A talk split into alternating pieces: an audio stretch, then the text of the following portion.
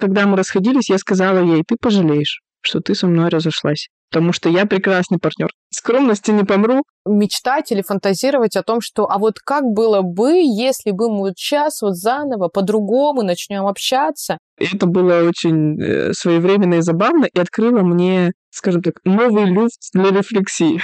Расставаться. Это больно, страшно, унизительно, там, может быть, обидно, но это не смертельно. Часть жизни забрали себе обратно, а я такая осталась с куском пустым и непонятно вообще, что теперь делать. И вот моя цель заключается в том, чтобы больше никогда такой ситуации не случилось.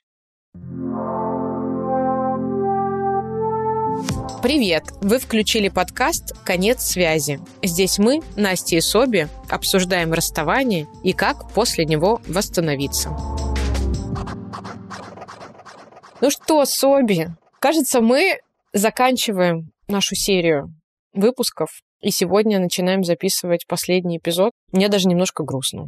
Мы на самом деле долго вымучивали и думали, может быть, еще какой-нибудь эпизодик записать, может, еще про что-нибудь подумать. Q&A там какие-нибудь, может быть, то, может быть, все. Да, но сложились обстоятельства так, что все-таки сильно долго мы тянули. И, в общем, решили, что нет смысла, как говорила моя бывшая, тянуть кота за яйца. Сегодня перед записью я поняла, что чем быстрее мы выпустим финальный эпизод, тем быстрее мы придумаем что-нибудь новенькое и будем записывать что-нибудь новенькое. Может быть, даже под этим же названием. Как у тебя дела? Я вчера получила ВНЖ. Поздравляю! Я получила вид на жительство на 3 года. К 2025 году я должна придумать, что буду делать дальше со своей жизнью. Во времени до хрена! Ну, это так всегда кажется, да, что времени до хрена. И как ты себя чувствуешь сейчас? Безопаснее? Да, я чувствую себя безопаснее, спокойнее. Вот особенно вчера меня спрашивали некоторые люди, как я себя чувствую после получения этой прекрасной пластиковой карточки. И я сказала, что такое ощущение, как будто меня освободили.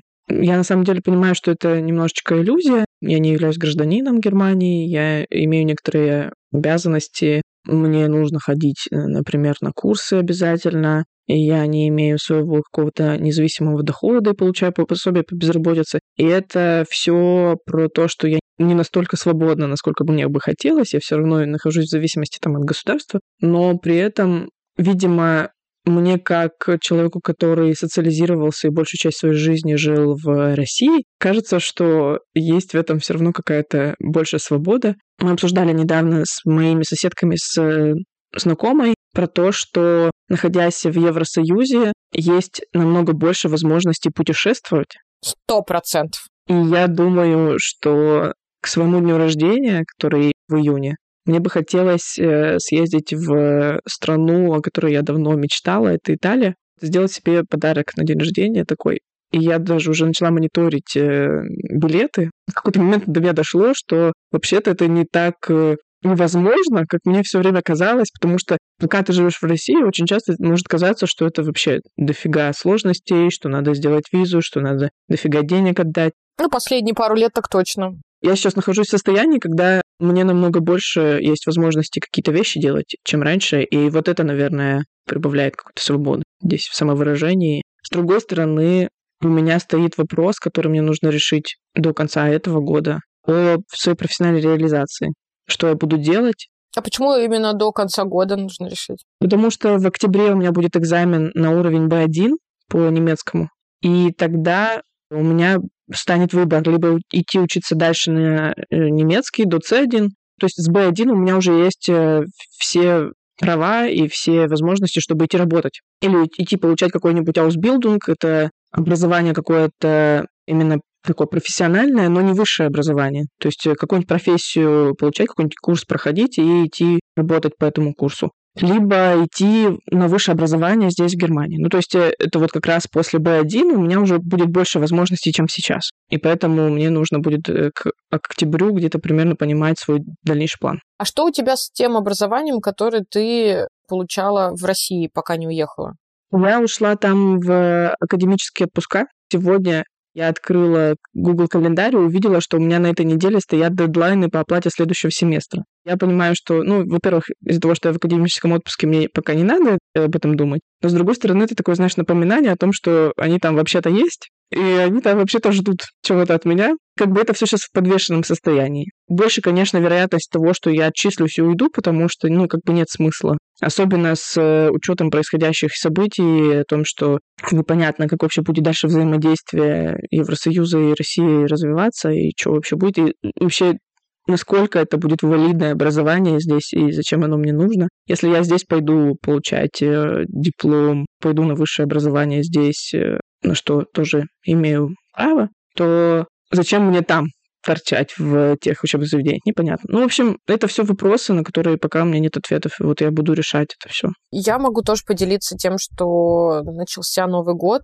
и я более активно стала думать по поводу отъезда из России. Сейчас пока у меня просто много вопросов в плане куда, как, в каком статусе. Вспоминая мой прошлый год, я понимаю, что я себе специально планомерно отрезала эту часть вопросов и занималась совершенно другими делами. Восстановление, может быть, себя даже после каких-то там вот этих абьюзивных отношений, понимание, что я хочу от жизни, какого я партнера хочу и так далее, и так далее. Но вот сейчас как будто бы, знаешь, как вот у всех вот эта вот граница прошла, год начался, и ты как будто бы начинаешь по привычке строить долгосрочные планы. А долгосрочных планов у нас назови хоть одного человека, который может строить в данный период времени долгосрочные планы. Нет такого человека. И я поняла, что у меня это немножко прихватило. Все больше и больше уверенность в том, что здесь, наверное, в России мне будет все тяжелее и тяжелее. Я думаю, сейчас более прицельно какой-то план по получению тоже какой-то либо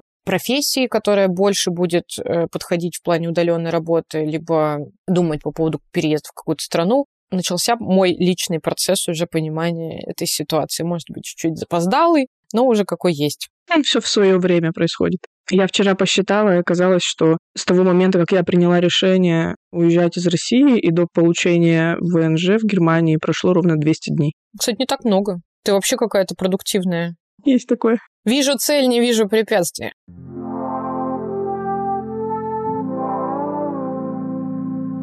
Настя, расскажи, пожалуйста, что у тебя в личной жизни происходит. Последний эпизод, который мы записывали, ты сказала, что у тебя начались новые какие-то особенные отношения, особенные в том смысле, что раньше у тебя ничего такого не было. И вот как они у тебя сейчас развиваются, что у вас происходит? Отношения мои продолжаются, мы встречаемся уже 3 месяца.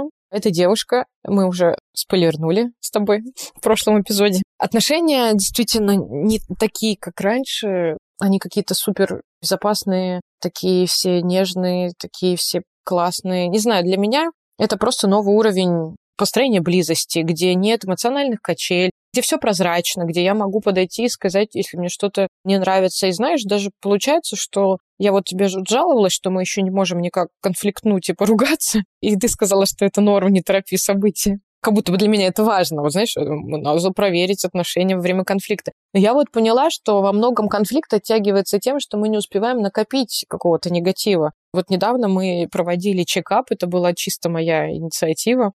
Как тебе вот 3 месяца прошло, как тебе вот в этих отношениях? И тоже мы не смогли найти, знаешь, каких-то вещей. Вот ты постоянно делаешь что-то, и меня это ранит, например. Потому что как будто бы нету того, что каждая из нас терпит. И это очень круто, для меня лично. Какие-то вещи отметили, но больше как просто, знаешь, вот посмотрели, как сейчас что-то проходит. Мне нравится, что все происходит естественным образом, никто никого не торопит, но тем не менее у нас очень похожие жизненные взгляды, как должна строиться семейная жизнь, и это очень важно для меня. Обе моногамные. Мы живем в мире, где людям кажется, что моногамия — это один-единственный вариант. И когда ты проговариваешь, что вот у меня такие отношения, это ты просто показываешь, что они такие, но не значит, что у всех такие отношения. Да, что я просто это выбираю. Вот знаешь, как один из выборов. Я сейчас выбираю девушку, да, вот в отношениях. Я выбираю моногамию. Это может поменяться. Мы, кстати, об этом тоже очень проговаривали четко. Что мы будем с этим делать, если это вдруг у кого-то меняться будет? Мы обе проговаривали даже термин «эскалатор отношений». Это очень было весело, потому что мы его проговорили, как, знаешь, какой-то тоже навязанный момент, да, обществом. А с другой стороны, потом сели, и каждая такая: а мне нравится эскалатор отношений. И мне нравится эскалатор. Я за эскалатор. И тоже это как будто бы мы взяли и выбрали это, как с моногамией.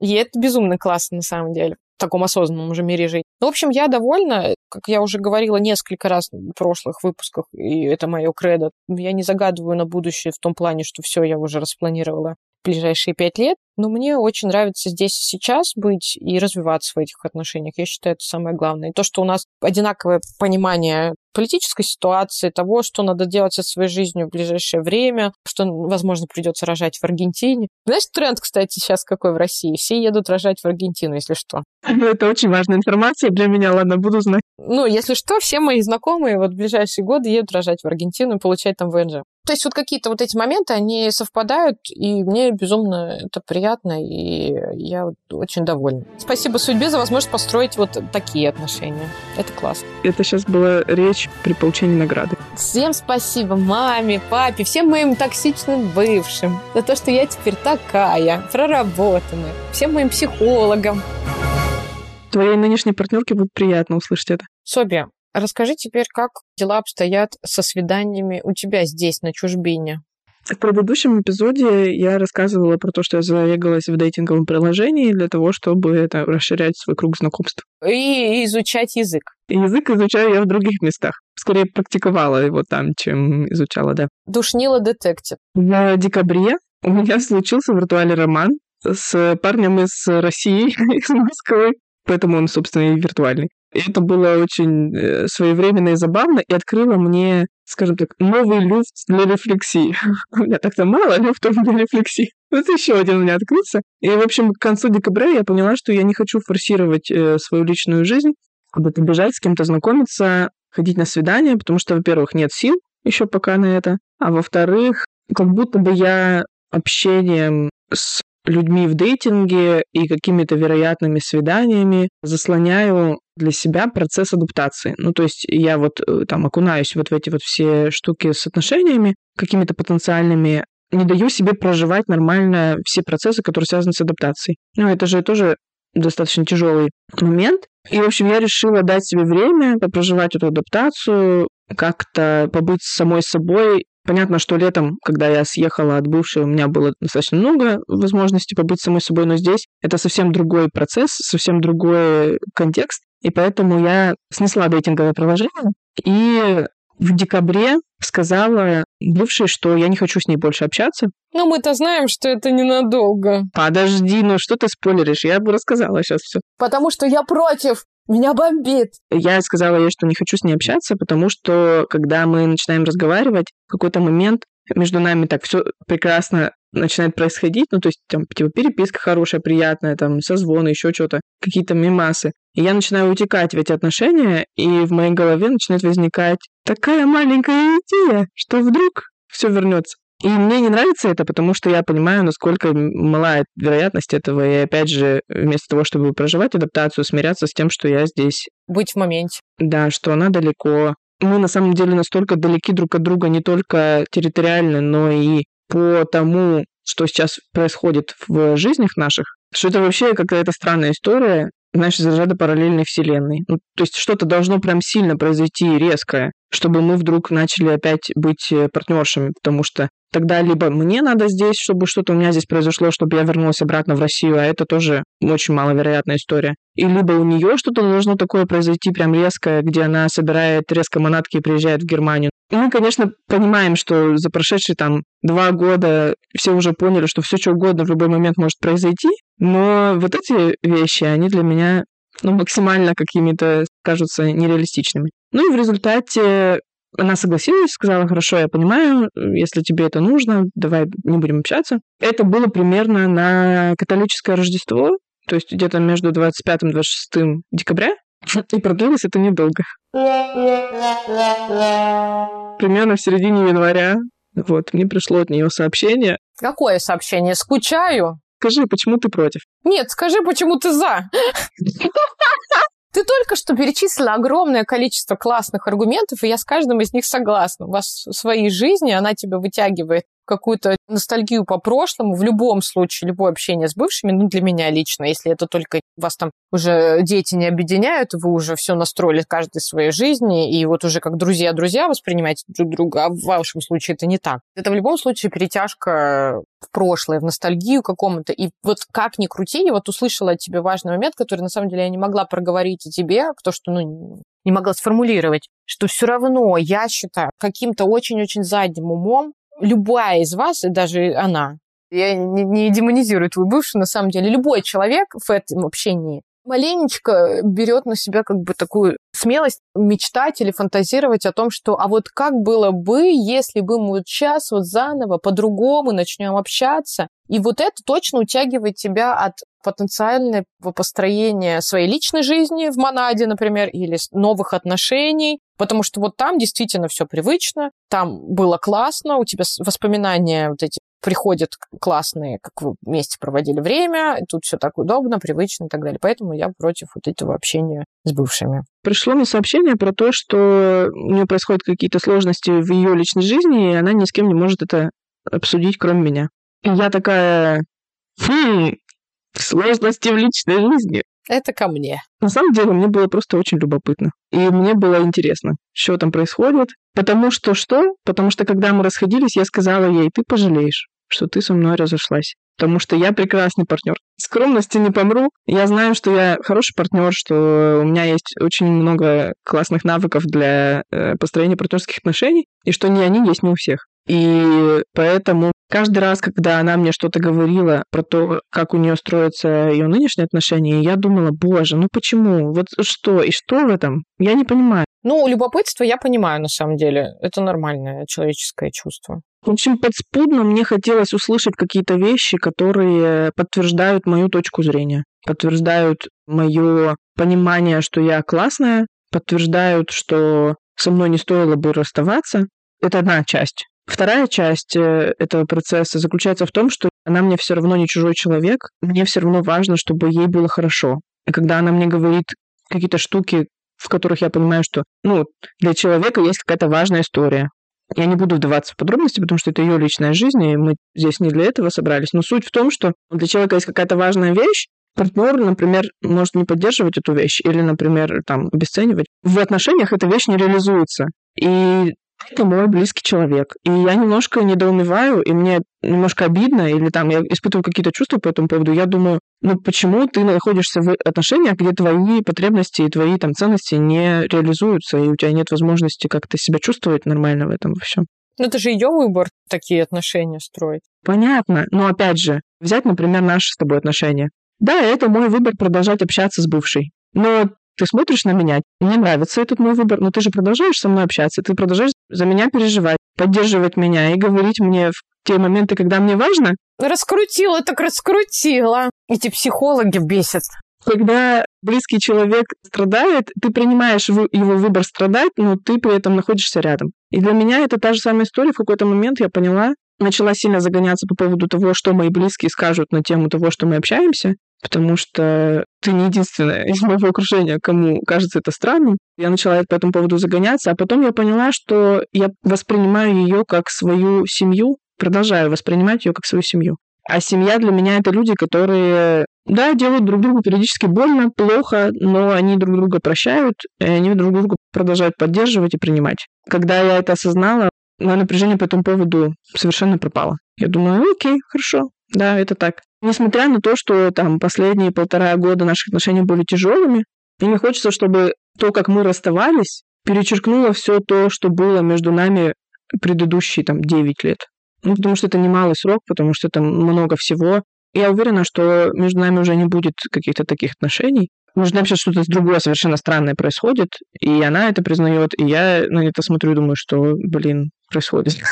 Как мы здесь оказались? Мы научились процесситься, что ли? Она мне рассказывает, она берет на себя какую-то часть эмоционального контекста во время обсуждения наших отношений, и это что-то совсем новое.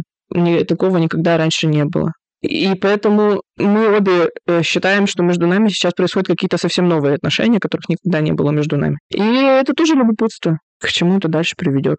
На самом деле, Соби, я поняла тоже, пока ты это все рассказываешь, я тебе немножко завидую. Я бы тоже, наверное, хотела, чтобы мои отношения с моей бывшей закончились не на той ноте, когда все просто перестали резко общаться и вспоминают друг друга как страшный сон, потому что это не страшный сон все-таки был. Страшный сон, ты правильно сказала, было само расставание. Но в моем случае это было очень токсично, несправедливо, горько и так далее. Я имею в виду, как со мной поступали. Если бы моя бывшая, например, набралась смелости все-таки как-то эту историю переиграть или действительно попробовать выстроить нейтральные дружеские отношения, я бы, наверное, пошла ей навстречу, потому что то, что было до этого токсичного расставания, все-таки было очень много хорошего. И нельзя перечеркивать большую часть своей жизни и называть ее теперь ошибкой какой-то, да. Вот эти 5 лет, там 7 лет, 9 лет были ошибкой. Это грустно и стрёмно, и неправильно, и это неправда. Поэтому в этом плане я, наверное, тебе даже немножко завидую, что вы пытаетесь построить новые отношения, новый вид отношений. Анатолий, которого вы слышали в одном из наших эпизодов, он мой очень близкий человек, и когда я с ним обсуждала, что вот я очень сильно переживаю иногда, чувствовала в этом своем напряжении, когда я находилась, я чувствовала, что те люди, которых я знаю, что они отрицательно смотрят на продолжение моей коммуникации с бывшей, я чувствовала, что в отношениях с этими людьми я отдаляюсь как бы от них. И я чувствовала между нами это с тобой. И еще там есть некоторые, там, в том числе мои партнеры, которые к этому категоричнее относятся. И мы разговаривали с ним об этом. Он говорит, знаешь, я наоборот рад, что ты мне рассказываешь, как у вас это происходит, потому что вы меня удивляете. Ну, то есть вот мы с Толей вместе 6 лет, и на протяжении этих 6 лет он наблюдает за тем, как у нас что происходит, и он говорит, вы очень меня удивляете. Если бы я не знал, что так можно, как вы делаете, я бы никогда в жизни не догадался, что бывают такие отношения, как у вас. И в этот момент я подумала, что если бы мы все делали по шаблону, по этому эскалатору отношений, про который ты говорила, кстати, люди, если вы не знаете, что такое эскалатор отношений, загуглите, очень интересная теория. И если бы мы продолжали делать все так, как от нас ожидают, то мы бы еще в 2016-м разошлись, если не раньше. Потому что было много моментов, в которых люди ожидали от нас, что мы разойдемся, но мы этого не делали, нам было важно продолжать быть вместе. Ну и еще одна моя знакомая сказала мне такую важную штуку, что вот это очень перекликается с тем, что ты сейчас говоришь, про то, что самое простое — просто перестать разговаривать друг с другом и вспоминать друг друга самыми ужасными плохими словами, потому что вам в какой-то момент было больно друг от друга. Она говорит, мне важно видеть, что есть люди, которые пытаются дальше выстроить свои взаимоотношения, несмотря на какую-то боль. И это было для меня такой поддержкой с ее стороны. Хотя при этом я прекрасно понимаю людей, которые перестают со своими бывшими общаться, потому что было больно.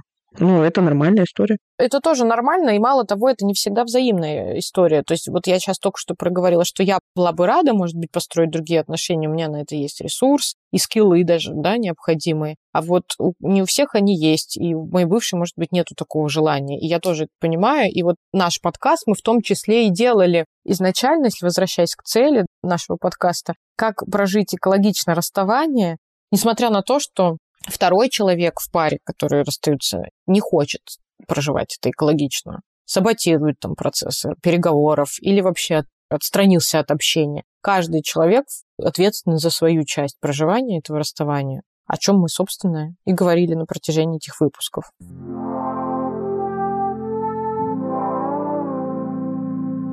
Ну что, давай тогда обсудим, как наше отношение к расставанию изменилось за год, благодаря нашим разговорам в том числе, и какой-то рефлексии, которую мы проделали. Мне хочется кинуть мячик на твою сторону и спросить у тебя, как тебе помогла психотерапия. Мы это тоже уже обсуждали в одном из эпизодов, почему это важно и чем это помогает. Но сейчас я знаю, что ты со мной делилась, что у тебя нет сейчас запроса пойти к психологу.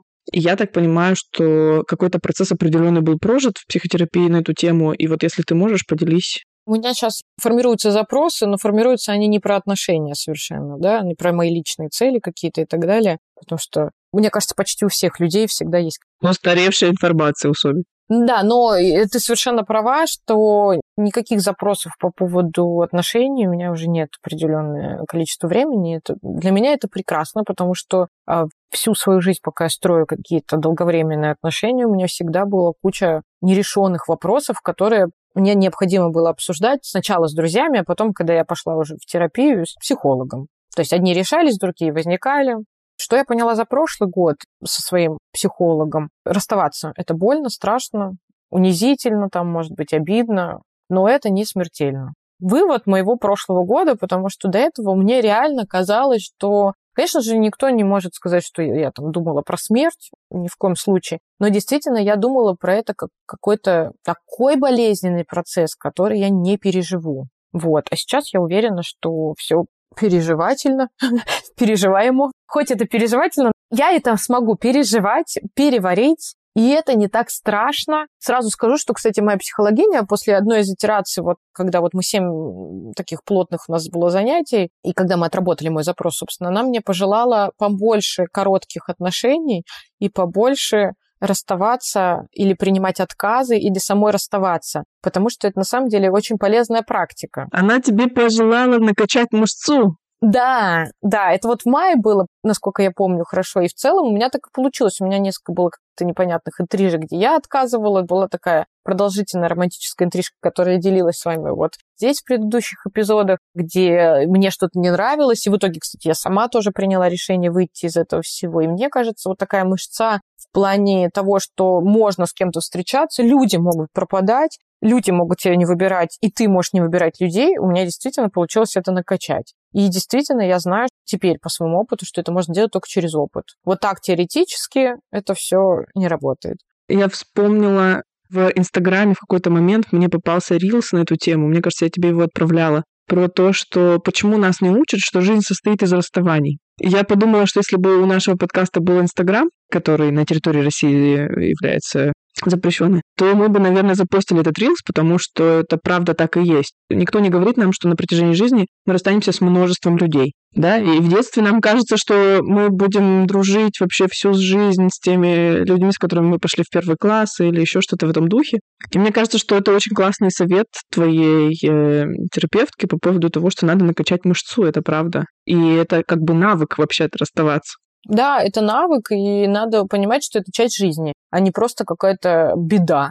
Беда, которая придется теперь горечка. Также из такого полезного, что мы выяснили, и что я на себе тоже поняла, что любому человеку полезно пожить в монаде.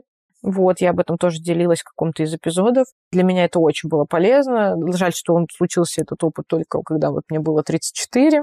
Но лучше поздно, чем никогда. Также мы с психологом тоже поняли, что вот этот период адаптации без партнера, если вы долго жили вместе, тоже он самый болезненный на самом деле. Вот у меня он случился как раз год назад, до где-то конца марта. Вот мне было прям очень тяжело, потому что много лет я жила в партнерстве, и это было тяжело, и обсуждали какие-то лайфхаки, как можно, да, и ритуалы свои придумывать, какие-то механизмы самоподдержки искать. Вот я ходила на группу, вот опять же занималась психологом, и выстраивать свою личную вот эту вот тему самоопоры, что ли, опоры на себя. Это тоже безумно важно, прокачать, сделать. И мне кажется, в следующий раз, если у меня произойдет такая история, то я буду уже знать, что делать. Вот, это очень важно. Как будто бы без этого опыта тоже не понимаешь, как жить дальше. Также психолог для меня очень важную историю. Ну, не только психолог, тут можно сказать, и ты, и многие мои комьюнити, мои все. Мы постоянно говорили о том, что поддержка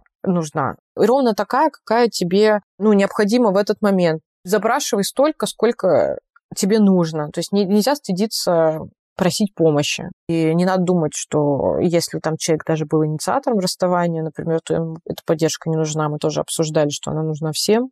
Тоже в предыдущих эпизодах. Пробовать можно разные методы. И методы терапии, эта терапия не подходит, пожалуйста, другая. То есть одними друзьями ограничиваться не стоит. Для меня лично это вот так вот работает. Я же тоже ходила к психологу, и с декабря... Получается, подождите, я все пытаюсь принять тот факт, что 2022 закончился. С декабря 2021 года я ходила к новому психологу. Начался наш контакт именно с того, что я сказала ей, что мне нужна поддержка в процессе переживания расставания, что я не хочу юзать своих друзей бесконечно, потому что это не то, что укрепляет дружеские отношения. Мы до сих пор с этой психологиней на контакте. Так как я до сих пор продолжаю общаться с бывшей, периодически мне нужны какие-то вещи обсудить. Ты сама себя зарываешь. Вы бы видели выражение лица Насти сейчас. Суть в том, что так как у нас все равно достаточно такое странное взаимодействие с бывшей по чьим-то оценкам, я понимаю, что мне очень важна вот валидация и принятие. И в этом смысле мой контакт с моим психологом, он очень такой, как раз-таки про это. Все, что со мной происходит, она все принимает, все обсуждает со мной спокойно, не делает из этих вещей какую-то катастрофу или еще чего-то. Иногда она, конечно, все равно говорит мне, что «Соби, мне обидно здесь за тебя». Но это тоже какая-то валидация в том числе. Мне очень помогла такая идея, что в любом состоянии, которое есть, есть что-то важное для меня. Даже если мне сейчас больно, даже если я сейчас злюсь или растеряна и не понимаю, что делать, в этом что-то есть для меня. И она спрашивает меня иногда, а что это состояние тебе дает, как оно выглядит для тебя и почему ты сейчас так себя чувствуешь. И вот эта идея, она очень помогла мне принимать мои состояния и осознавать, что эти состояния меняются. Ну, то есть чекать, что тогда я злилась, а сейчас я уже не злюсь, а просто, например, понимаю, что да, это так, и все.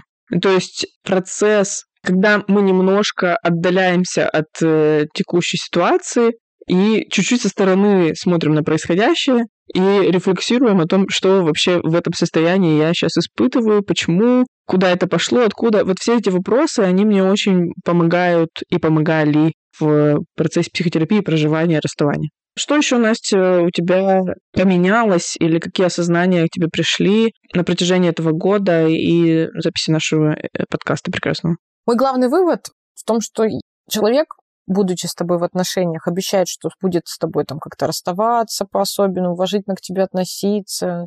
Что ты вообще тебе обещает, это вообще совершенно не значит, что по факту так и произойдет.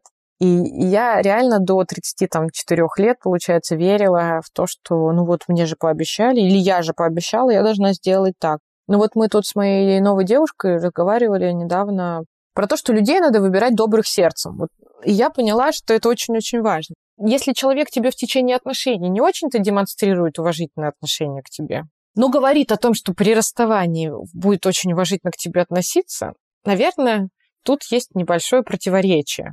И странно верить. Даже, наверное, у людей очень добрых сердцем иногда срабатывают разные вещи, и не все расстаются экологично, вот так скажем. Нельзя ожидать от любого человека. Нужно быть уверенным только в себе, что я постараюсь не навредить, я постараюсь быть бережным. А другого человека странно это ждать. Ожидать можно, но если это не происходит, это нормально. И я сейчас полна вот этого принятия на самом деле. Того, что люди бывают разные, и то, что они говорят, вот «люблю, не могу жить без тебя, всю жизнь буду с тобой всегда, кровиночка моя».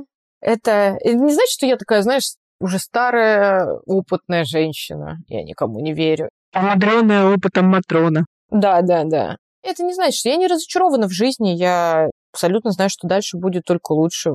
Отношения у меня точно дальше будут развиваться все лучше и лучше, потому что я развиваюсь, я не буду себе выбирать плохого. Но я единственный человек, который может контролировать свое поведение, а чужое не могу. Поэтому я теперь просто более рационально, наверное, отношусь к словам других людей и делю на 10 иногда даже. Или знаю, что вот сейчас человек чувствует так, и через год он может чувствовать по-другому. Не надо возвращаться и апеллировать к его словам давности какой-то. Да, это как раз именно то, что я хотела сейчас тебе сказать про то, что если человек тебе сейчас это говорит, это значит, что он сейчас верит в это. Но и условия меняются, жизнь меняется, человек меняется. И в любой момент что-то может пойти не так, и все вообще по-другому окажется. Да. И это про гибкость, на самом деле, мне кажется. Вот тоже про гибкость мне очень такой вывод, который я тоже для себя сделала и проживала его в течение записи нашего подкаста в прошлом году, что любой человек в любой момент времени может от тебя отказаться. Это грустно, печально, но это такова жизнь. И не нужно, конечно, каждый день думать о том, что, о, боже, все от меня скоро откажутся, и быть на подгонах, но надо понимать, что любой человек вправе, и это и есть свобода воли. У человека есть выбор. Это и хорошая новость на самом деле. Это же и про тебя тоже получается, и про других. И поэтому, если это воспринимать как свободу воли, как вообще свободу человеческую, может быть, это не такая плохая информация. Еще из последнего того, что я для себя отметила сейчас, это про флешбеки. Мне кажется, мы немножко проговаривали эту историю, но я повторюсь, что очень многие мне пишут тоже, что не могут избавиться от каких-то флешбеков про прошлое. Мне кажется, проблема как раз в том, что хочется от них именно избавиться, чтобы мозг не генерил совсем никакие воспоминания про прошлое, потому что это больно, например, связано с бывшими. Но я поняла, что у меня есть метод, который мне посоветовала моя психологиня, не культивировать эти воспоминания, не раскручивать их, но и не пытаться от них откреститься тоже. Никакой импульс этим воспоминаниям не давать, а как в медитации, просто замечать эти мысли и отпускать их. Таким образом мозг не будет видеть, что у тебя это занимает там много энергии, и тревожные мысли будут все меньше и меньше приходить в голову. Но дело же не только в тревожных мыслях. Иногда приходят очень милые воспоминания, как вы там бежите по пляжу на Финском заливе, и там собачка с вами тоже ваша бежит. Это мои личные воспоминания. И все классно, и вы такая классная семья. И на самом деле я тоже смогла за прошлый год выработать такое отношение к этим воспоминаниям. Приятную легкую грусть, ностальгию. Да только время, на самом деле, поможет это все осознать. Вот я держу лично в уме вот амбивалентность ситуации. То есть я понимаю, почему мы расстались в этот же момент, и понимаю, почему вот именно этот момент был прекрасен. И для меня нет противоречия. Для многих людей, вот когда они вспоминают что-то прекрасное, у них противоречие. Ну а тогда почему мы расстались? Раз все было прекрасно. Или наоборот, плохое что-то. Ну вот, все было плохо. Или когда ты вспоминаешь что-то хорошее, ну все же было так плохо в конце. Почему было хорошее? Да потому что это жизнь. Там было и плохое, и хорошее. Просто в какой-то момент времени вы поняли, что надо расставаться. Но это не значит, что это перечеркивает все хорошее, что между вами было. Говорю, может быть, очень-очень простые вещи, но мне лично они дались достаточно сложно для понимания. Поэтому вот я считаю важным проговорить. Ну и последнее, по поводу этого, про расставание, самое последнее, то, что я для себя отметила, вот до сих пор то, что я считаю, что с животными расставаться намного сложнее, чем с людьми. Я уже 10 тысяч раз проработала уже с бывшей свои вот эти отношения, расставания. У меня нет никаких противоречий касательно наших отношений в голове. А вот о собаке могу вспомнить в любой момент времени и заплакать, мне кажется. Ну так скучаю, вообще не могу. И это тоже нормально. Но вот идея о том, что этот процесс не бесконечен, и что в какой-нибудь момент мне станет легче. Кстати, мне кажется, что именно ты в одну из записей нашего подкаста подкинула мне эту мысль. Эта идея мне помогает до сих пор, когда я проживаю какие-то тяжелые ситуации и воспоминания, находясь здесь. Потому что периодически меня накрывает, опять же, мыслью, что зачем это все было сделано, зачем наше расставание произошло так, как оно произошло. И я понимаю, что у меня было слишком много ожиданий по поводу наших отношений. У меня было очень много гордости про наши отношения, что мы вот такие крутые, невзъебенные, охуенные, которые много чего прожили и преодолели, и что мы все можем, и что мы со всем справимся. А в какой-то момент раз, и все обломалось, и я такая думаю, я что, зря гордилась? Я что, зря думала, что мы классные? Столько я сил вложила. И сейчас я думаю про то, что любое мое состояние или любой этап в отношениях или какое-то поведение другого человека или характеристика другого человека имеет конечный какой-то момент. В какой-то момент что-то начинается, потом это идет к кульминации, потом это завершается. И вот в наш последний перерыв, когда мы с бывшей не общались, и потом она мне написала, и она мне говорит, я осознала, сколько всего ты делала для наших отношений. И я получила такое признание, хотя до этого какой-то достаточно значительный период нашего общения я периодически обесценивалась, потому что там вот что-то было лучше где-то в другом месте. И я такая, ну вот, какой-то период человек себя так вел, потом человек меняется и так себя ведет. И это тоже про гибкость, о том, о чем ты говорила, про то, что несмотря на то, как мы в моменте оцениваем человека, это не значит, что он всегда такой. И несмотря на то, что я в моменте могу какие-то вещи тяжело воспринимать и тяжело проживать, это не значит, что это всегда будет так. В какой-то момент я скажу, ну, да, было больно, но это же привело меня к тому, что я еще больше поверила в себя. Еще я осознала, как все-таки много мы, как люди, которые социализировались в определенной культуре, как мы много ожиданий навешиваем на человека, который называет себя нашим партнером, как много ожиданий и я навешивала на человека, которого я воспринимаю своей семьей, да, что вот она всегда будет на моей стороне, что мы всегда что-то там, и когда эти ожидания рушатся, когда тебе какую-то херню делает человек, который ты знаешь 2 недели, ты думаешь, ну я не так хорошо его знала. Мне кажется, он всегда был не очень. Да, он просто такой, и все, и расходишься, и все, и даже не думаешь об этом. Но когда какую-то херню делает человек, которому ты максимально доверял, и который там на протяжении нескольких лет показывал какую-то свою одну часть, а теперь он показывает тебе другую часть, и я такая, что вообще, как это так? И ожидания порвались, и было настолько, больно. Я думаю, что это привело меня к идее, что нельзя ничего воспринимать по умолчанию, как само собой разумеющееся. А как ты думаешь, это грустный вывод? Одно другому не мешает.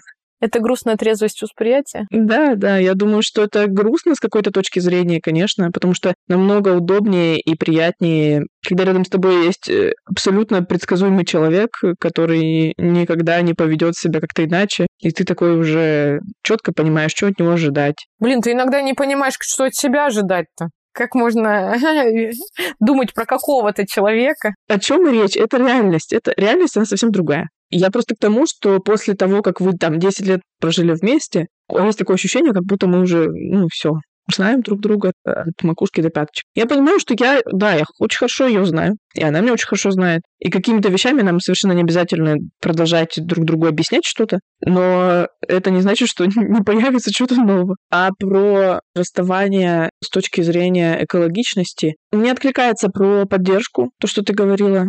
Мне кажется, если бы меня не поддерживали так, как меня поддерживали мои друзья и партнеры, я бы не вывезла. Мне очень откликается про поиск своей собственной опоры на себя. Я убедилась в этом, продолжаю всем говорить, что самые верные и самые долгие отношения — это у тебя с самим собой. Никто лучше тебя не знает, как тебе сделать хорошо. Никто лучше тебя не будет с тобой во всех ситуациях, которые в твоей жизни будут случаться. Мне очень нравится строчка из песни Алоэ Вера. Песня называется «Неумело». Она рассказывает там про любовь к своему телу. И она там говорит такую фразу, что «только тело знало, где мой дом. Во всех пиздецах тело было со мной». Это не дословная цитата, просто смысл в этом. Мне очень это откликается по поводу того, что я всегда с собой, только я знаю, сколько боли я испытала, только я знаю, на что я способна. И поэтому опора на себя — это, мне кажется, самое важное.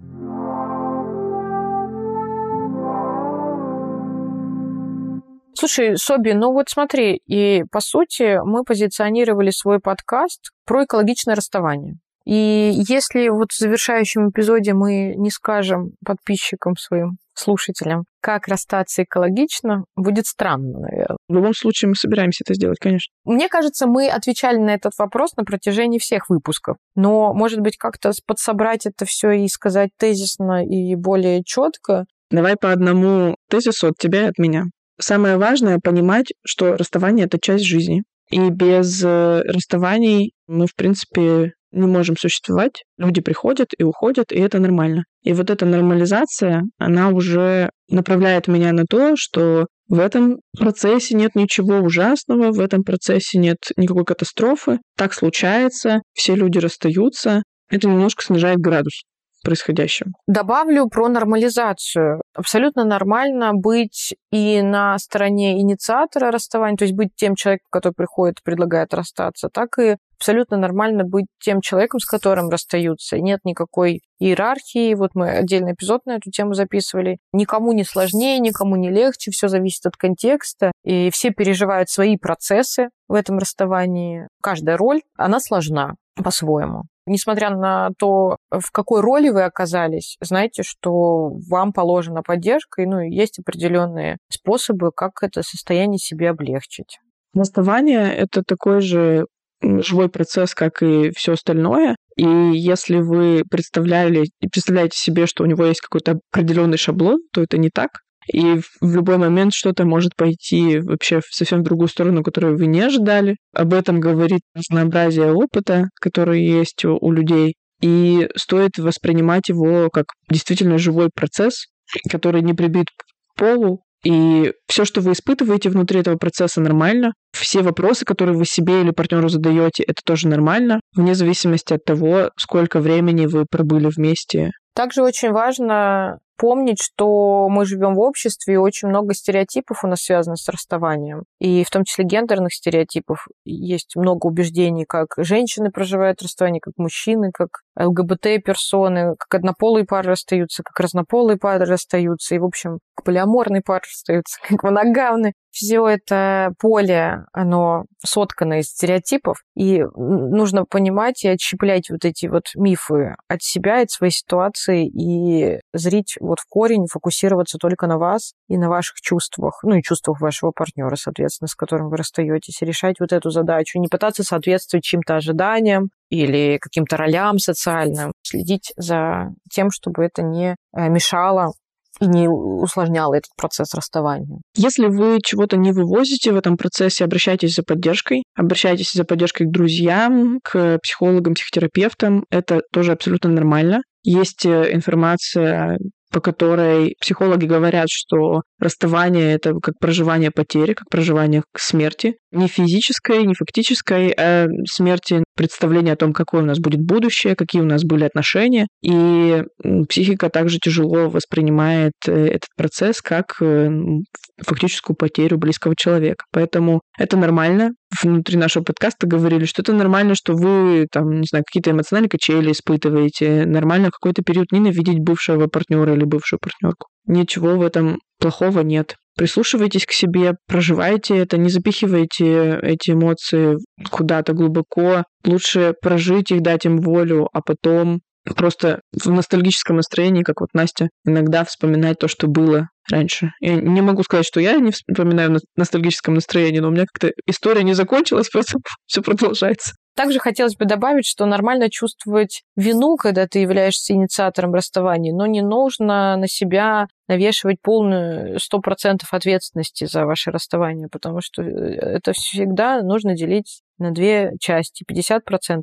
На тебе, 50% на партнере. То, что ты пришел и подсветил проблемы, не значит, что ты взял полностью на себя ответственность, а второй человек, если бы так дальше и закрывал глаза, все было бы хорошо. Нет, не было. Если проблемы возникли, значит, нужно их решать. Если одному человеку дискомфортно, это ответственность обоих помочь разрешить проблему. Поэтому всегда нужно делить эту всю ответственность на двоих. Пока ты говорила, мне пришла мысль в голову, что тот человек, который берет на себя инициативу в этом процессе, несет больше ответственности, потому что он начинает или она начинает этот процесс, и потом ему прилетит за то, что он начал или начала этот процесс. Важно брать на себя ответственность за качество расставания, за то, как оно происходит. Каждый из нас может сделать расставание более экологичным и спокойным и каким-то заботливым по отношению к другому и по отношению к себе, а может сделать его хуже. Не стоит брать на себя вину за то, что вы инициировали расставание. Стоит смотреть на то, как расставание прошло, и что именно в этом расставании пошло не так, а что пошло так, и делать работу над ошибками в этом процессе. Мне нравится, это хороший вывод. Ну и мне кажется, мы проговорили весь свой опыт уже и поделились всеми лайфхаками, которые мы записывали на протяжении всех выпусков. Но знаешь, о чем мы не поговорили? О том, какие мы себе загадываем цели на отношения в будущем. Вот мы такие типа преисполнились мудрости. Ну, я не знаю, как ты, но мне кажется, что я выросла в плане эмоционального какого-то интеллекта, если это можно сказать, эмоциональный интеллект относительно отношений, то мне кажется, я выросла в этом плане за прошлый год сильно, и я вообще благодарна ситуации, которая у меня случилась в личной жизни. Это все классно, конечно, но насколько это нам поможет в будущем? То есть какие отношения мы хотим в будущем строить в связи с этим опытом? Ты меня не спрашивала, но мне тоже кажется, что ты стала как-то гибче в эмоциональном плане. И не такой категоричный. Я просто помню, как мы какие-то вещи вначале обсуждали, и как ты рассуждаешь сейчас, мне кажется, ты, правда, как-то поменялась. Хотя меня никто не спрашивал. Нет, ну спасибо. Я абсолютно точно приобрела больше автономности за этот процесс. И больше стала, опять-таки, опираться на себя. Мне нравится это. Мне нравится, что я стала центром своей жизни.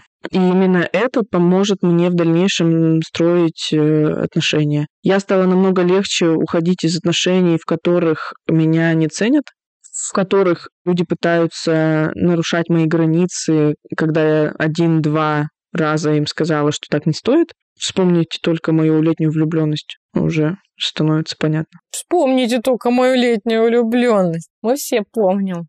Цель моя заключается в том, чтобы больше не дать какому-то другому человеку забрать у меня эту автономность.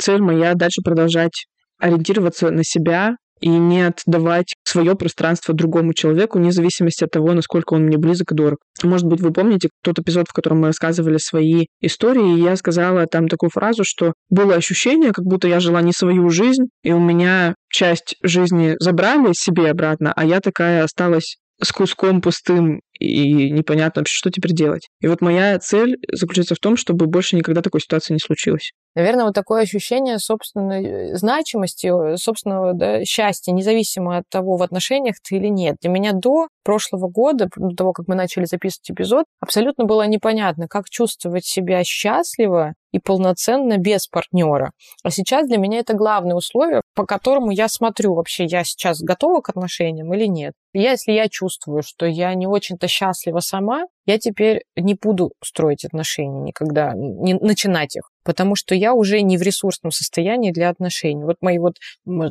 текущие отношения, может быть, поэтому мне так и нравится, что вступила я в них в очень ресурсном состоянии полного самодостаточности. То есть мне было ок самой, грубо говоря, я ок, мир ок, если у меня и появился партнер, стало еще круче. Нету партнера. В любом случае, я, конечно, погрущу, потому что процесс расставания, как мы уже с тобой обсуждали на протяжении всех выпусков, не очень приятный, но я это переживу, и все будет опять ок. Если делать партнера центром вселенной, действительно, и свои планы строить вокруг него и вокруг ваших целей, наверное, будет не ок. Может быть, кто-то услышит это так, что нужно вообще жить только своей жизнью, партнера задвигать на второй план, у вас не может быть общих целей. Нет, это не так. Просто есть такое понятие, как фокус, фокус. Вот у меня часто этот фокус смещался раньше, и сейчас даже есть такая тенденция иногда сместить фокус в сторону отношений. По привычке, и начать думать только о вас, о ваших планах, и немножко забывать о своих идеях, планах, ценностях. И вот этот фокус стоит, я считаю, держать, и тогда будет все более гармонично строиться. Наш какой-то основной посыл во всем, что мы говорим, это не бойтесь расставаться. Важно то, как организовать себе этот процесс. Из разряда «можно бояться путешествовать». Можно бояться, можно переживать, как там все случится, не потерял ли я чемодан, не задержится ли мой поезд. В Германии это прям проблема с поездами. Можно переживать, насколько будет мне комфортно в новом отеле. Но тогда я не поеду в путешествие, если я буду все это переживать. И здесь та же самая история. Если вы вступаете в отношения, вполне вероятно, что они когда-нибудь закончатся. И задача больше... как-то суметь сделать для себя это максимально удобно и экологично. Волков боятся в лес не ходить. Все уже придумано до нас. Не бойтесь расставаться, все в порядке. С вами все в порядке, с вашими партнерами все в порядке.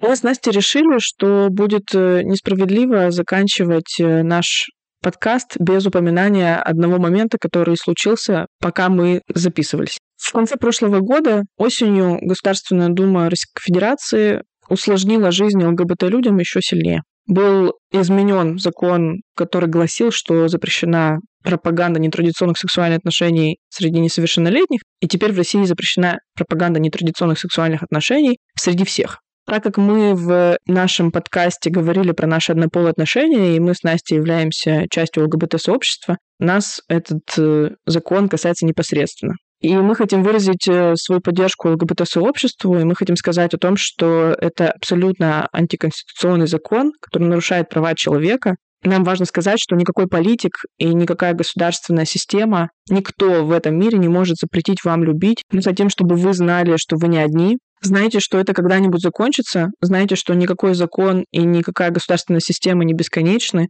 В Евросоюзе тоже до сих пор существует гомофобия, и до сих пор существуют какие-то законы, которые являются нарушением прав ЛГБТ-людей, но история показывает, что все это может измениться. Нам важно выразить свою поддержку и сказать, что мы против закона о пропаганде.